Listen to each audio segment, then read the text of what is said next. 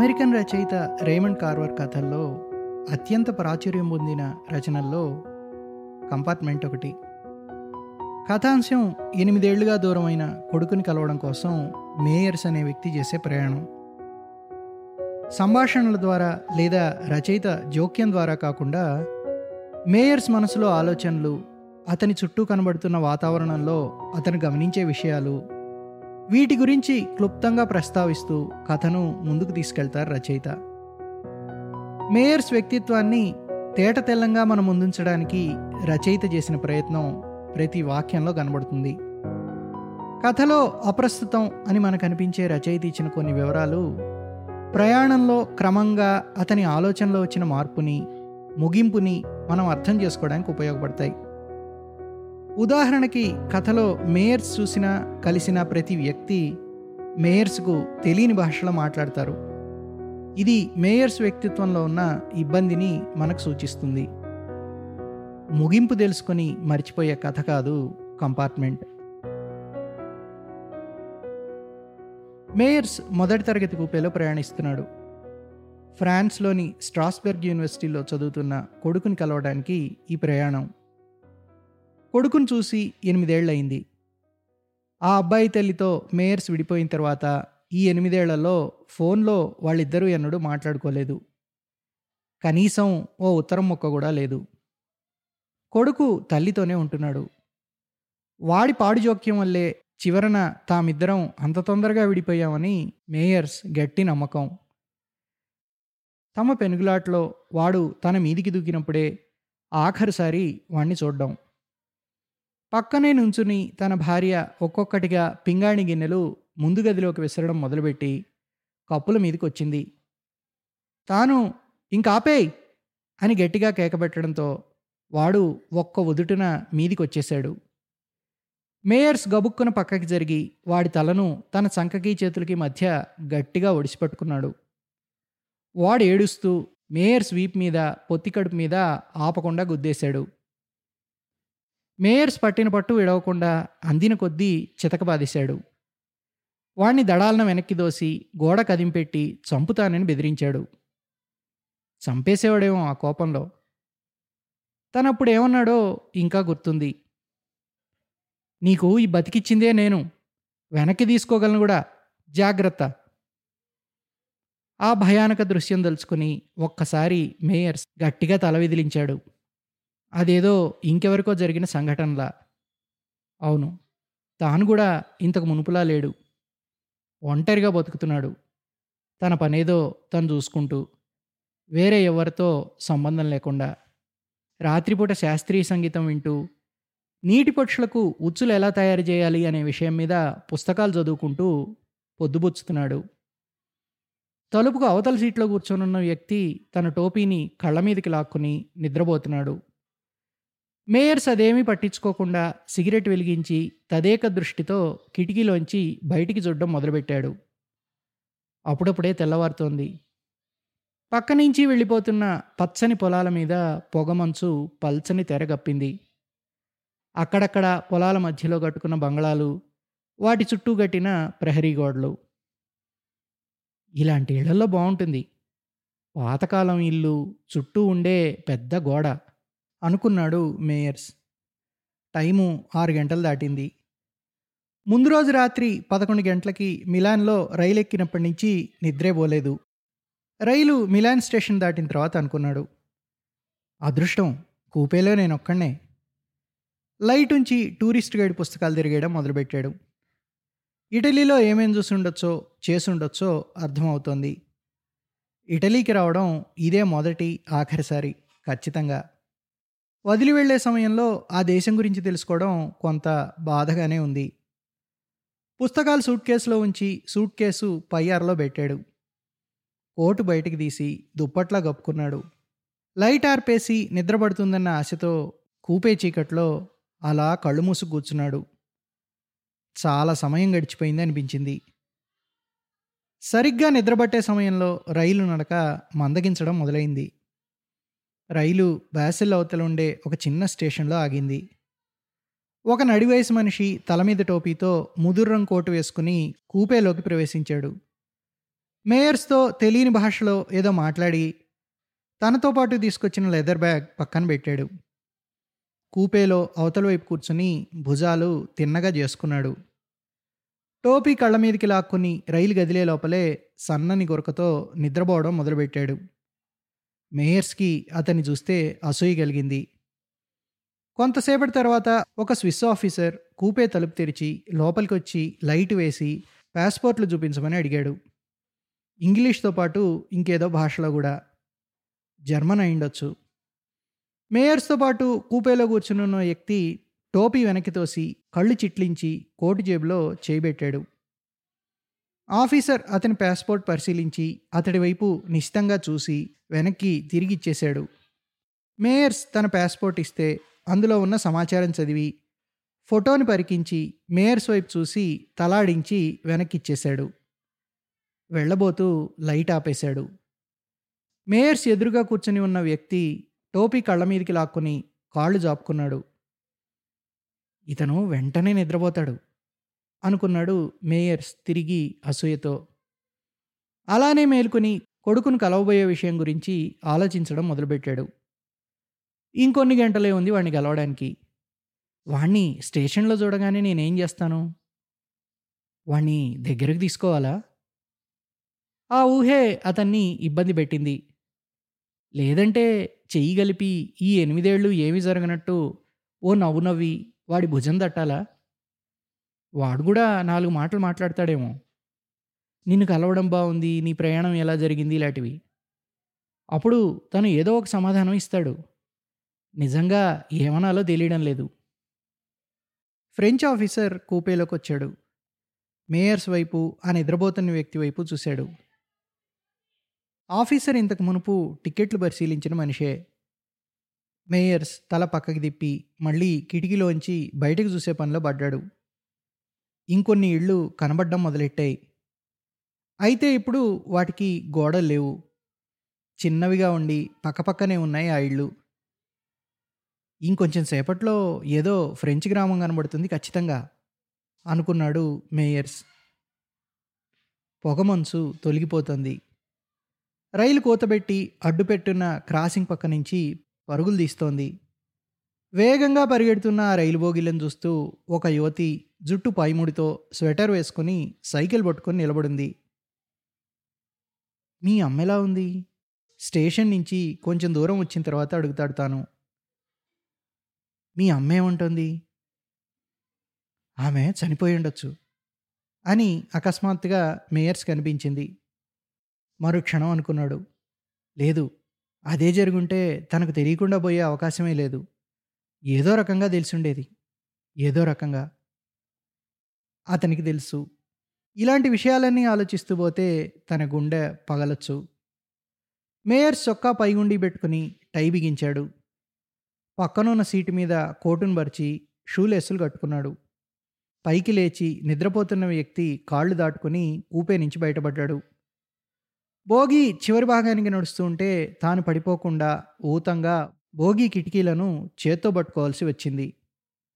Toilet తలుపు వేసి గడియబెట్టాడు. కొళాయి తిప్పి ఆ నీళ్ళను మొహం మీద జల్లుకున్నాడు. రైలు విపరీతమైన వేగంతో మలుపు తిరుగుతోంది. పక్కకు పడిపోకుండా సింకును పట్టుకున్నాడు. రెండు నెలల క్రితం వచ్చింది వాడుత్తరం క్లుప్తంగా ఉంది. ఒక ఏడాది నుంచి ఫ్రాన్స్లో ఉంటున్నానని స్ట్రాస్బర్గ్ యూనివర్సిటీలో చదువుతున్నానని. అదిగాక అసలు ఫ్రాన్స్ ఎందుకు రావాల్సి వచ్చిందో రాకముందు ఏమి చేస్తున్నాడో ఇలాంటి వివరాలు ఏవీ లేవు. అలానే వాళ్ళ అమ్మ గురించి ప్రస్తావన కానీ ఆమె ఎక్కడా ఎలా ఉందని కానీ ఏ రకమైన సూచనలు లేవా ఉత్తరంలో. కానీ వాడు ఉత్తరాన్ని ప్రేమతో అని ఎందుకు ముగించాడో అర్థం కాలేదు. మేయర్స్ అదే విషయం గురించి చాలాసేపు లోతుగా ఆలోచించి చివరకు తిరుగు జవాబు రాశాడు. కొంతసేపు మనసులో చర్చించుకొని తాను యూరప్లో కొద్ది రోజులు గడపాలని అనుకుంటున్నట్టుగా ఉత్తరంలో రాశాడు. వాడు స్టేషన్ వచ్చి తనని కలవడానికి ఇష్టపడతాడా? మేయర్స్ ఉత్తరం చివరన ప్రేమతో నాన్న అని సంతకం చేశాడు. ఆ ఉత్తరానికి వాడు సమాధానం ఇచ్చిన తర్వాత ప్రయాణానికి ఏర్పాట్లు చేసుకున్నాడు. మేయర్స్కు తన సెక్రటరీ కొంతమంది తోటి ఉద్యోగస్తులు కాకుండా తన దూర ప్రయాణం గురించి తెలుసుకోవాల్సిన వాళ్ళు ఇంకెవరూ లేరని హఠాత్తుగా స్ఫురించింది. పనిచేస్తున్న ఇంజనీరింగ్ కంపెనీలో ఆరు వారాలు సెలవు పోగు చేసుకున్నాడు తను. ఇప్పుడు ఆ సెలవంతా ఈ ప్రయాణం పేరుతో వినియోగించుకోబోతున్నాడు. మొత్తం సమయం యూరోప్లోనే గడిపే ఉద్దేశం లేదు కానీ సెలవు పెట్టినందుకు మటుకు సంతోషంగా ఉంది. మొదట రోమ్కి వెళ్ళాడు. అక్కడ ఒక్కడే రోడ్ల మీద కొన్ని గంటలు తిరిగిన తర్వాత ఏదన్నా గ్రూప్తో కలిసి తిరిగే ఏర్పాటు చేసుకున్నందుకు బాధపడ్డాడు.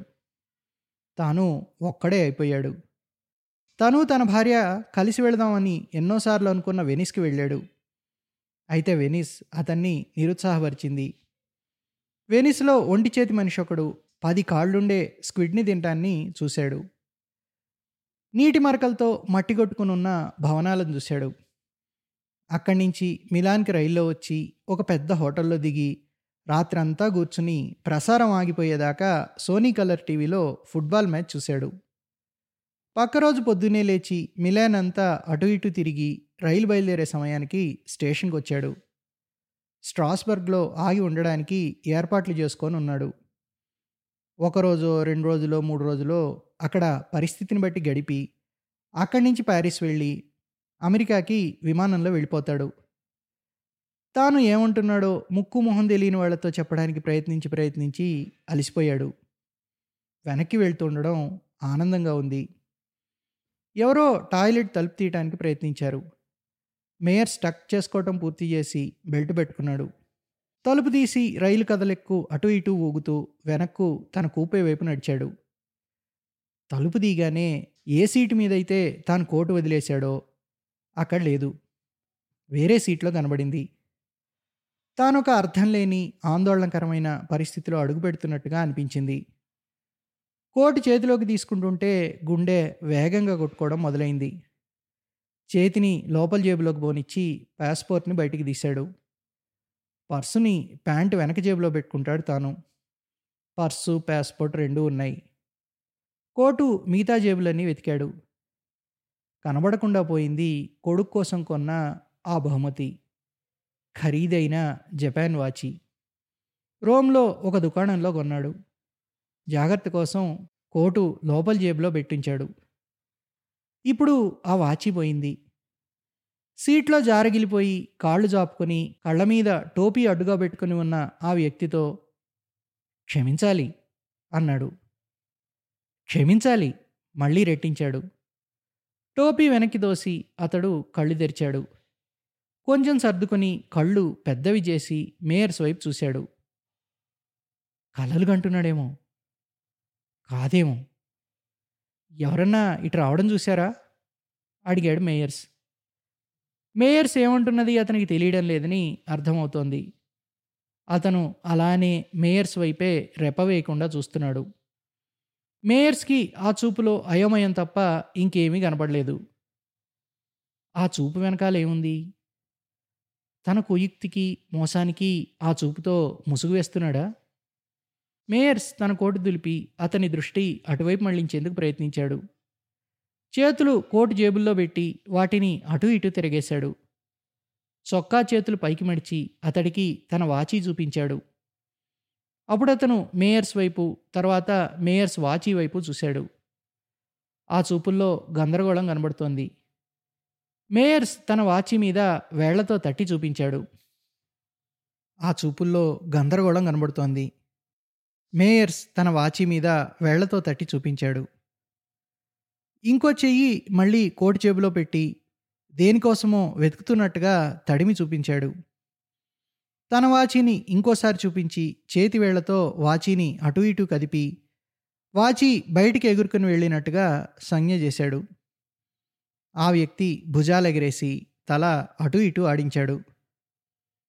ఛెహ్ అనుకున్నాడు మేయర్స్ విసుగొచ్చి. కోటు వేసుకుని కూపే బయటకొచ్చాడు. ఆ కూపేలో ఇంకొక క్షణం కూడా ఉండలేకపోయాడు తను. ఇంకో క్షణం ఉంటే అతన్ని కొట్టేవాడేమో అని భయం వేసింది. దొంగ కనబడతాడేమో అన్న ఆశ ఉన్నట్టు భోగి వసారాలో అటు ఇటు చూశాడు. కానీ అక్కడ ఎవరూ లేరు. తనతో పాటు భోగిలో ఉన్న వ్యక్తి ఆ వాచి తీయలేదేమో ఇంకెవరైనా ఉండొచ్చు టాయిలెట్ తలుపు తీయడానికి ప్రయత్నించి కూపే పక్కగా నడుస్తూ వెళ్ళినప్పుడు సీట్లో పడున్న కోటుని నిద్రపోతున్న మనిషిని గమనించి ఉండొచ్చు. తీరిగ్గా తలుపు తెరిచి కోటు జేబులు వెతుక్కొని మళ్ళీ తలుపేసి వెళ్ళిపోయి ఉండొచ్చు. మేయర్స్ నెమ్మదిగా బోగీలో ఉన్న మిగతా అన్ని కూపేల్లోకి తొంగి చూస్తూ చివరిదాకా నడిచాడు. మొదటి తరగతి బోగి. జనాలంతగా లేరు. ఒక్కో కూపేలో ఒకరో ఇద్దరో ఉన్నారు. చాలామంది నిద్రపోతూనో నిద్రపోతున్నట్టుగానో ఉన్నారు. కళ్ళు మూసుకొని తలలు సీటు మీద వెనక్కి వాల్చుకొని ఉన్నారు. ఒక కూపేలో మేయర్స్ వయసున్న వ్యక్తి కిటికీ పక్కనే కూర్చుని బయట కనబడే పల్లెలను పొలాలను చూస్తున్నాడు. మేయర్స్ ఆగి అద్దంలోంచి ఆ మనిషిని చూస్తుండగా ఒక్కసారి తిరిగి మేయర్స్ వైపు తీక్షణంగా చూశాడు. రెండో తరగతి బోగిలో ప్రవేశించాడు మేయర్స్. అక్కడ ఒక్కో కూపేలో ఐదారు ప్రయాణికులతో జనం కిక్కిరిసున్నారు వీళ్ళు ఇంకా నిరాశగా ఉన్నారు అనుకున్నాడు చూడగానే మేయర్స్. నిద్రపోవడానికి అస్సలు సౌకర్యంగా లేక చాలామంది మేల్కొనున్నారు. మేయర్స్ పెడుతూ ఉంటే అతడి వైపే చూస్తున్నారు. పరాయి దేశస్థులు అనుకున్నాడు మేయర్స్. తన కూపేలో ఉన్న మనిషి వాచి తీసుండకపోతే ఖచ్చితంగా దొంగ ఇక్కడి నుంచే వచ్చి ఉండాలి కానీ తనేం చేయగలడు? ఏమీ లాభం లేదు. వాచి అయితే పోయినట్టే. ఇప్పుడు ఎవడి జేబులోకో వెళ్ళిపోయింది. ఏమి జరిగిందో తను టీసీకి అర్థమయ్యేలా చెప్పలేడు. చెప్పినా కూడా ఏమిటి? మళ్ళీ వెనక్కి తన కూపే వైపు నడిచాడు. కూపేలో వ్యక్తి మళ్ళీ కాళ్ళు జాపుకొని టోపీ కళ్ళ మీద ఉంచుకుని కనబడ్డాడు. అతడి కాళ్ళు దాటుకొని కిటికీ పక్కన తన సీట్లో కూర్చున్నాడు మేయర్స్. ఒళ్ళు తెలియనంత కోపం. రైలు ఏదో నగరం పొలిమేరలను సమీపించింది. ఉచ్చరించలేని పేర్లతో బోర్డులున్న ఫ్యాక్టరీలు కనబడుతున్నాయి. రైలు వేగం తగ్గింది. మేయర్స్కి నగర వీధుల్లో వాహనాలు క్రాసింగుల దగ్గర రైలు వెళ్ళిపోతే దాటడానికి వరసలో నిల్చున్న మనుషులు కనబడుతున్నారు. లేచి సూట్ కేస్ కిందికి దించాడు. దాన్ని ఒళ్ళో పెట్టుకుని బయట కనబడుతున్న ఆ హేయమైన ప్రదేశాన్ని చూడడం మొదలుపెట్టాడు. అసలు వాణ్ణి ఎప్పుడూ చూడాలనుకోలేదు అనుకున్న విషయం తలుపులోకి వచ్చింది అతను దిగ్భ్రాంతికి గురయ్యాడు. ఒక్క క్షణం ఆ ఆలోచనలో ఉన్న క్రూరత్వం అతన్ని చిన్నబోయేలా చేసింది. తల విదిరించాడు తన జీవితంలో చేసినవన్నీ మూర్ఖ పనులే. వాటన్నిటినీ మించింది ఇప్పుడు చేస్తున్న ఈ ప్రయాణం. తన ప్రవర్తనతో ఎప్పుడో తన ప్రేమకు దూరం అయ్యాడు వాడు. నిజమేమిటంటే వాణ్ణి కలవాలనే కోరిక తనకేనాడూ లేదు. అకస్మాత్తుగా తన మీదికి దూకుతున్న వాడి మొహం పూర్తి స్పష్టతతో గుర్తొచ్చింది. పగతో రగిలిపోయాడు మేయర్స్. వీడు తన యవ్వనాన్నంతా మింగేశాడు. ఏ అమ్మాయినైతే తాను వలచి పెళ్ళి చేసుకున్నాడో ఆమెను ఒక దౌర్బల్యమైన తాగుబోతుగా మార్చేశాడు. ఇంత దూరం వచ్చింది తాను ద్వేషించే ఒక వ్యక్తిని గెలవడానికా? అని తన్ను తాను ప్రశ్నించుకున్నాడు మేయర్స్. వాడితో చేయగలపాలనుకోవడం లేదు. తన శత్రువు చెయ్యి అదే కాదు వాడి భుజం తట్టడం వాడితో అవి ఇవి మాట్లాడడం కూడా వాడి తల్లి గురించి తెలుసుకోవాలని కూడా లేదు తనకు. రైలు స్టేషన్లో ప్రవేశిస్తోంది. సీటులో ముందుకు జరిగి కూర్చున్నాడు. బోగీలో ఉన్న మైకులో ఫ్రెంచ్ భాషలో ఏదో ప్రకటిస్తున్నారు. ఎదురుగా కూర్చున్న మనిషిలో కదలిక మొదలైంది. తన టోపీ సవరించుకుని అతడు సీట్లో సర్దుకుని కూర్చుంటూ ఉంటే మళ్ళీ ఫ్రెంచ్ భాషలో ఇంకేదో ప్రకటన మొదలైంది. మేయర్స్కి ఒక్క ముక్క అర్థం కాలేదు. మేయర్స్ రైలు నెమ్మదించి ఆగుతుంటే ఇంకా ఇంకా ఇబ్బందికి గురవుతున్నాడు. ఊపే వదిలి బయటికి వెళ్ళేది లేదని నిశ్చయించుకున్నాడు. ఎక్కడైతే కూర్చునున్నాడో రైలు కదిలేదాకా అక్కడి నుంచి కదలడుతాను. అదే రైల్లో ప్యారిస్ వెళ్ళిపోతాడు. అంతే. అద్దంలోంచి వాడి మొహం కనబడుతుందేమో నేను భయపడుతూ కిటికీలోంచి జాగ్రత్తగా బయటికి చూశాడు. కనబడితే ఏమి చేయాలో తెలీదు. వాడి మీదికి పిడికిలు విసురుతానేమోనని అతడికి భయం వేసింది. కొంతమంది కోట్లు వేసుకుని స్కార్ఫులు కట్టుకుని రైలు ఎక్కడానికి ప్లాట్ఫామ్ మీద నిలబడున్నారు. కొంతమంది జేబులో చేతులుంచుకుని సామాన్లేవీ లేకుండా ఎవరినో కలుద్దామని వచ్చి వేచి చూస్తున్నారు. ఆ వేచి చూసే వాళ్ళల్లో తన కొడుకు లేడు. కానీ దాని అర్థం వాడు అక్కడెక్కడా లేడని కాదు. మేయర్స్ సూట్ కేసుని ఒళ్ళో నుంచి తీసి కింద పెట్టి సీట్లో కిందికి ఒదిగి కూర్చున్నాడు. ఎదురుగా కూర్చున్న మనిషి ఆవులించి కిటికీ బయటకు చూశాడు. తర్వాత తన దృష్టి మేయర్స్ వైపు సారించాడు. తన టోపీ తీసి జుట్టులోకి వేళ్ళుబోనిచ్చి సవరించుకున్నాడు. మళ్ళీ టోపీ పెట్టుకుని నిలబడి తన బ్యాగ్ని అరలోంచి కిందికి లాగాడు. కూపే తలుపు తీశాడు. వెళ్ళబోయే ముందు వెనక్కి తిరిగి స్టేషన్ వైపు చేయి చూపిస్తూ స్ట్రాస్బర్గ్ అన్నాడు. ఇంకో వైపు తిరిగాడు మేయర్స్. ఇంకో క్షణం చూసి కూపే బయటికి బ్యాగ్తో సహా వెళ్ళిపోయాడు ఆ వ్యక్తి. ఖచ్చితంగా వాచి తీసుకుని పోతున్నాడు వీడు అనుకున్నాడు మేయర్స్. కానీ మేయర్స్కున్న సమస్యల్లో వాచీని పోగొట్టుకోవడం చాలా చిన్న సమస్య. మేయర్స్ బయట స్టేషన్ డోర్ దగ్గర నుంచుని సిగరెట్ తాగుతూ ఉన్న ఒక మనిషిని చూశాడు. అతను ఇద్దరు రైల్వే ఉద్యోగస్తులు ఒక ఆడమనిషికి ఏదో వివరిస్తూ ఉంటే వాళ్ళని చూస్తూ నిల్చునున్నాడు. ఆవిడ చేతిలో ఒక పసిబిడ్డు ఉంది ఆమె వాళ్ళు చెప్పేది విని తలాడించి మళ్ళీ వినడం చూస్తున్నాడు మేయర్స్. ఒక చేతిలోంచి ఇంకో చేతికి బిడ్డను మారుస్తూ ఉంది. వాళ్ళు ఇంకా ఏదో చెప్తూనే ఉన్నారు. ఆమె వింటోంది. వాళ్ళలో ఒకడు ఆ పసిబిడ్డ గడ్డం ముద్దుగా తడిమాడు. ఆమె పాప వైపు చూస్తూ నవ్వింది. మళ్ళీ బిడ్డను గదిపి వినడం మొదలుపెట్టింది. ప్లాట్ఫామ్ మీద కొంత దూరంలో ఒక జంట కౌగిలించుకుంటూ కనబడ్డారు. యువకుడు యువతిని తన కౌగిలించి వదిలిపెట్టాడు. ఏదో మాట్లాడి సూట్ కేసును చేతిలోకి తీసుకుని రైలు వైపు గదిలాడు. ఆ అమ్మాయి అతన్నే చూస్తూ నించుంది. చెయ్యి మొహానికి దగ్గరగా చేర్చి చేతి కింది భాగంతో ఒక కంటి తర్వాత ఇంకో కంటిని అద్దుకుంది. మరు నిమిషంలో ఆ అమ్మాయి మేయర్స్ ఉన్నబోగినే చూస్తూ ప్లాట్ఫామ్ మీదికి రావటం మేయర్స్ కంటబడింది. ఎవరినో అనుసరిస్తున్నట్టుగా వస్తోంది ఆమె.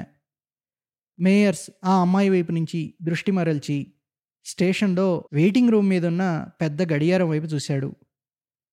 అటు నుంచి ఇటు ప్లాట్ఫారం అంతా పరికించాడు. కొడుకు ఎక్కడా కనబడలేదు.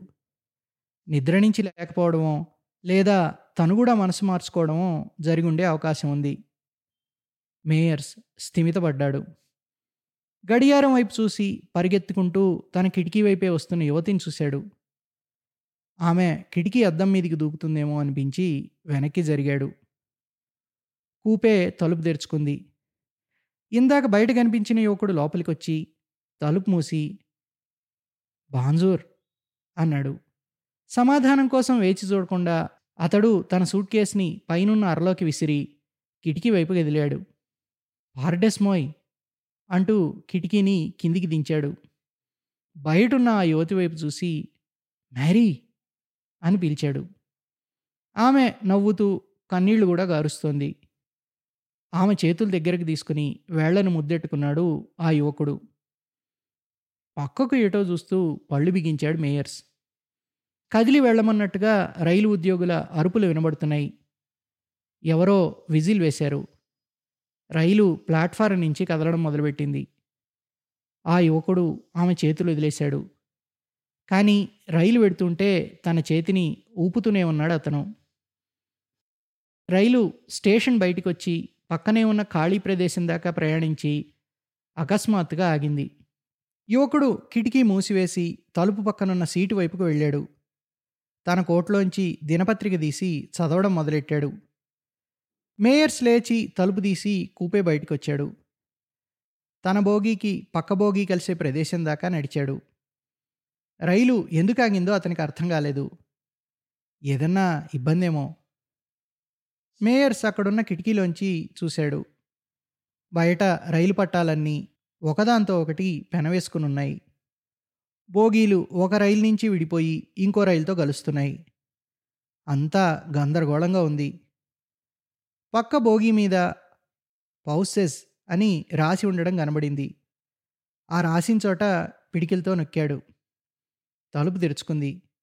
మళ్ళీ రెండో తరగతి బోగీలోకి ప్రవేశించాడు తాను. నడుస్తూ ఉంటే అన్ని కూపేల్లో ప్రయాణికులు నిండిపోయి అప్పుడే సర్దుకుంటున్నారు. ఎక్కడికో దూర ప్రయాణానికి సిద్ధమవుతున్నట్టు. ఈ రైలు ఎక్కడికి పోతుందో వీళ్ళల్లో ఎవరో ఒకరిని అడిగి తెలుసుకోవాలి. టికెట్ కొన్నప్పుడు స్ట్రాస్బర్గ్ మీదుగా రైలు ప్యారిస్ వెళ్తుంది అన్నట్టుగా అర్థమైంది. అయితే ఏదో ఓ కూపేలో తలదూర్చి ప్యారీ? అదేదో అంటారు కదా ప్యారిస్ని అని ప్యారిస్ చేరిపోయినట్టుగా అడగాలంటే అవమానకరంగా అనిపించింది. ఏదో పెద్దగా ఒరుసుకున్నట్టుగా శబ్దం వినబడి రైలు కొంచెం వెనక్కెళ్ళింది. స్టేషన్ మళ్ళీ కనబడింది. ఇంకోసారి కొడుకు మనసులో మెదిలాడు. ఆఖరి నిమిషంలో స్టేషన్కు పరిగెత్తి వచ్చి ఆయాసపడుతూ వెనకాలెక్కడైనా నిల్చోనున్నాడేమో. ఉన్నాడేమో తండ్రికి ఏమైందో అని ఆందోళన పడుతున్నాడేమో. మేయర్స్ తల విదిలించాడు. అతనున్న భోగి కీచ్మని అరిచి ఏదో తగులుకున్నట్టుగా కింద ఒక బరువైన వస్తువు వచ్చి కుదురుకున్నట్టుగా ఆక్రందం చేసింది. పక్కనే ఒకదాన్నొకటి పెన వేసుకుని కనబడుతున్న పట్టాలను చూస్తూ రైలు మళ్ళీ కదులుతోందని తెలుసుకున్నాడు మేయర్స్. తిరిగి తన మొదటి తరగతి భోగి వైపు నడిచాడు. దినపత్రికతో ఉన్న ఆ యువకుడు అక్కడెక్కడా కనబడలేదు. మేయర్స్కి తన సూట్ కేసు కూడా కనబడలేదు. చివరికి అది అతని భోగి కాదని అర్థమైంది. రైలు కదలగానే తన బోగిని వదిలేసి ఆ స్థానంలో రైలు ఇంకో రెండో తరగతి బోగిని జోడించుకుంది అని అర్థమైంది. పొట్టి నలుపైన శరీరాలతో అతనికి ఏమాత్రం అర్థం కాని భాషలో మాట్లాడుకుంటున్న జనాలతో దాదాపుగా నిండిపోయింది. అతను నిల్చునున్న బోగి వాళ్ళలో ఒక అతను లోపలికి రమ్మన్నట్టుగా సైగ చేశాడు. మేయర్స్ లోపలికి వస్తుంటే దారినిచ్చారు కూర్చునున్న వాళ్ళు అక్కడ వాతావరణం ఉల్లాసభరితంగా ఉంది. సైగ చేసిన మనిషి నవ్వుతూ తన పక్కనున్న స్థలంపై చేత్తో తట్టాడు. వీపు రైలు ఇంజన్ వైపు ఉండేటట్టుగా కూర్చున్నాడు మేయర్స్. బయట కనబడుతున్న పల్లె వాతావరణం వేగంగా మాయమవుతోంది. ఎక్కడికో వెళ్తున్నాడు తాను. అర్థమవుతోంది. ఆ మార్గం సరైంది కాకపోతే ఎప్పుడో ఒకప్పుడు తెలిసిపోతుంది. సీటుకి వెనక్కి ఆనుకొని కళ్ళు మూసుకున్నాడు. వాళ్ళంతా మాట్లాడుతూ కేరింతలు కొడుతున్నారు. వాళ్ళ స్వరాలు క్రమంగా దూరం అవుతున్నాయి. కొంతసేపట్లోనే ఆ స్వరాలన్నీ రైలు కదలికలో కలిసిపోయాయి మేయర్స్ అలా తేలుతూ నిద్రలోకి జారిపోయాడు.